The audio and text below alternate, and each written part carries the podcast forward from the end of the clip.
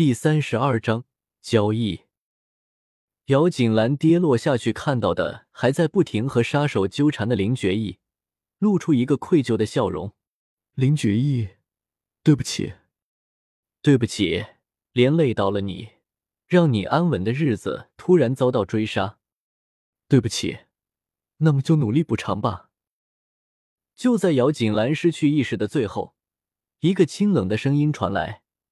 即使是身体虚弱，可是声音里的冰冷、与生俱来的压迫感丝毫没有减弱，瞬间让姚锦兰快要沉睡的意识清醒了过来，看着朝着自己飞扑而来的林觉意，看着那双眼睛里被锁定的自己，还有那对自己绝对的掌控，让姚锦兰心里瞬间一震。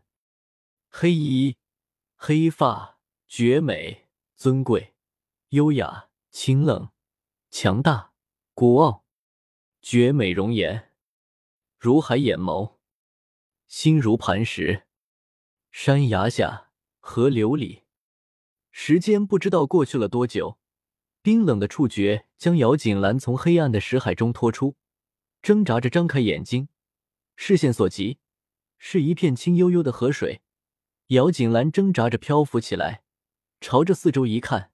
一个黑色的声音映入眼帘，姚锦兰眼神微闪，很快的朝着黑色的身影游去，而后费力的拖着那个沉重无比的身躯，朝着岸上一点点的爬去。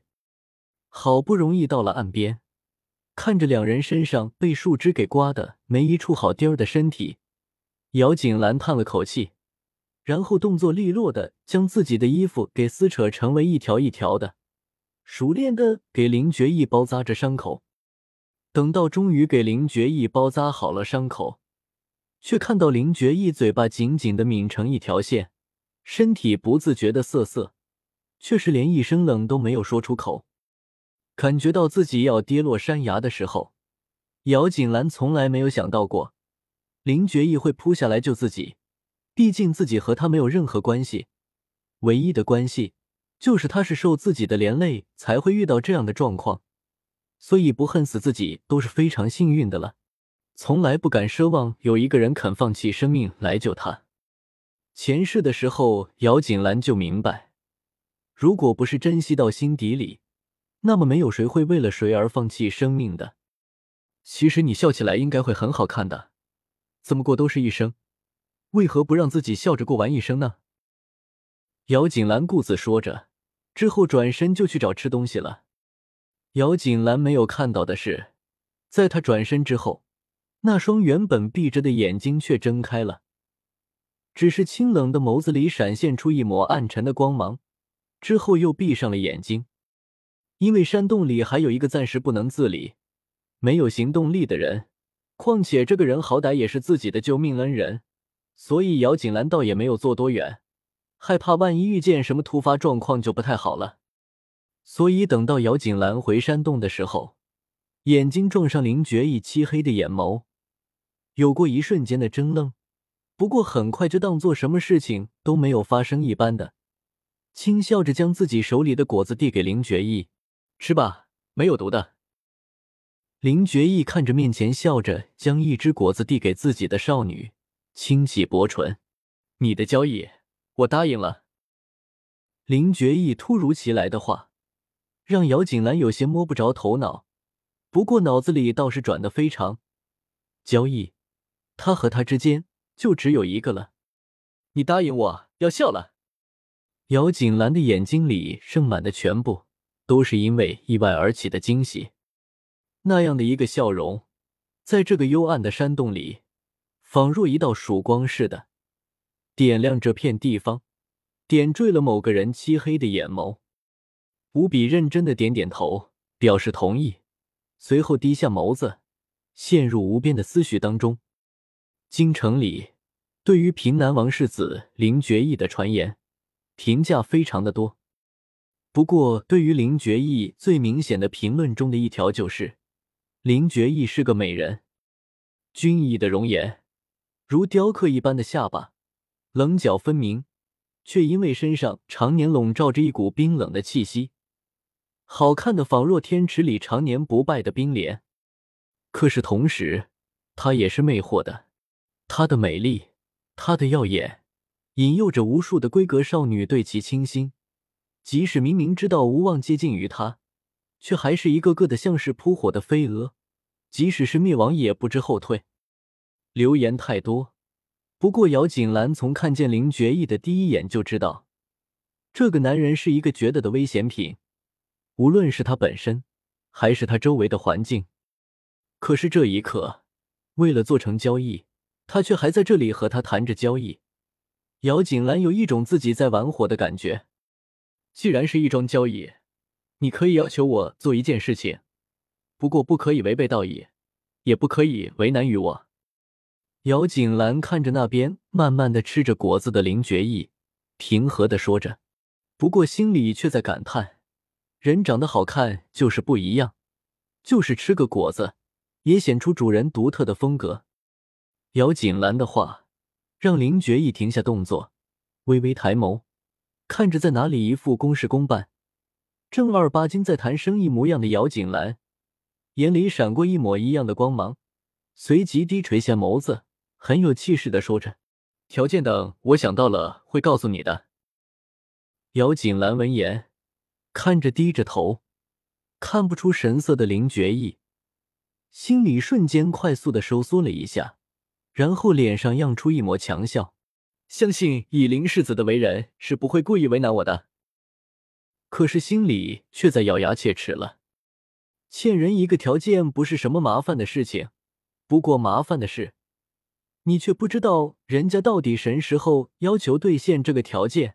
就好似你知道有一把刀架在脖子上，整天你都在担心着他到底什么时候会落下取走自己的性命。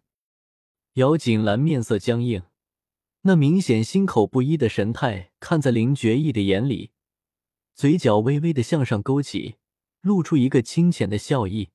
不过，这给时候只顾着自己心情的姚锦兰没有看见。自然，林觉意丝毫没有温度的声音响起，却让姚锦兰的心得以稍微放松一些。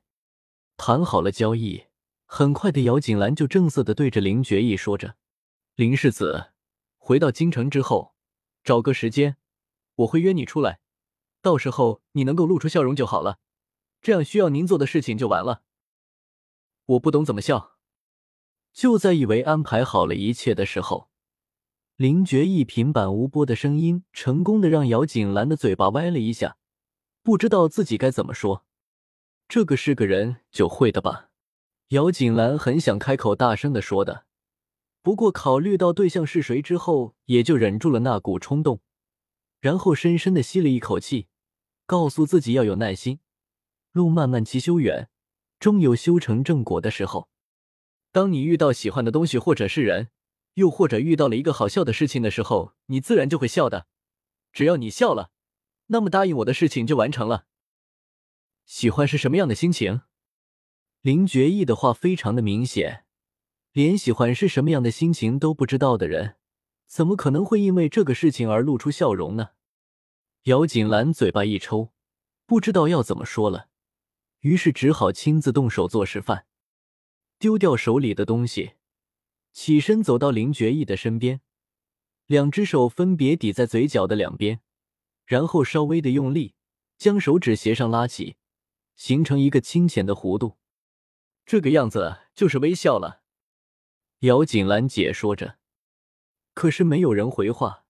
姚锦兰低头对上林觉意视线的时候，才意识到了什么，随后立即像是丢掉有毒的东西一般丢掉林觉意的脸。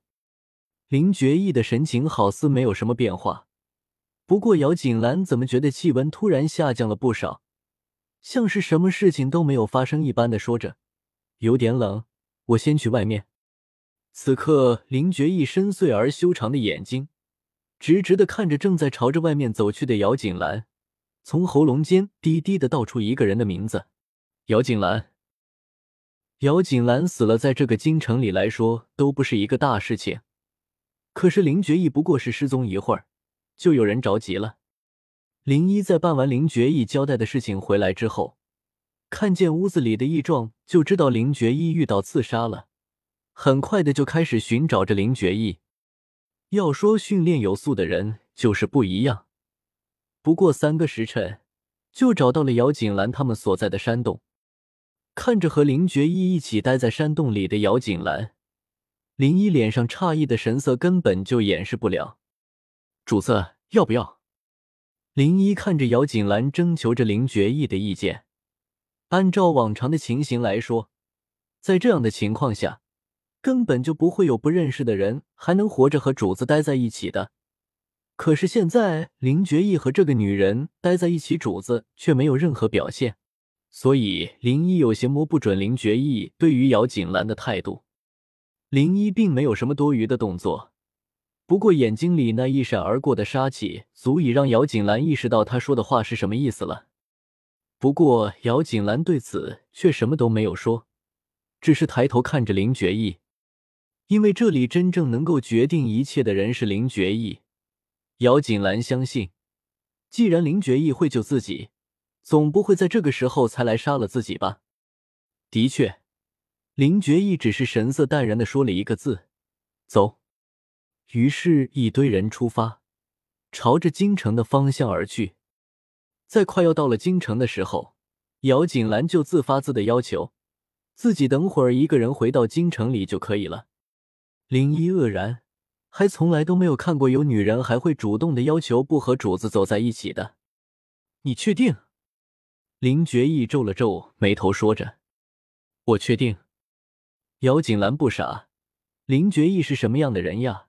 要是自己这么的和他走在一起，回到京城里，让人给看见了，恐怕明天想要自己死的闺阁少女，就是没有一万，也有八千了吧？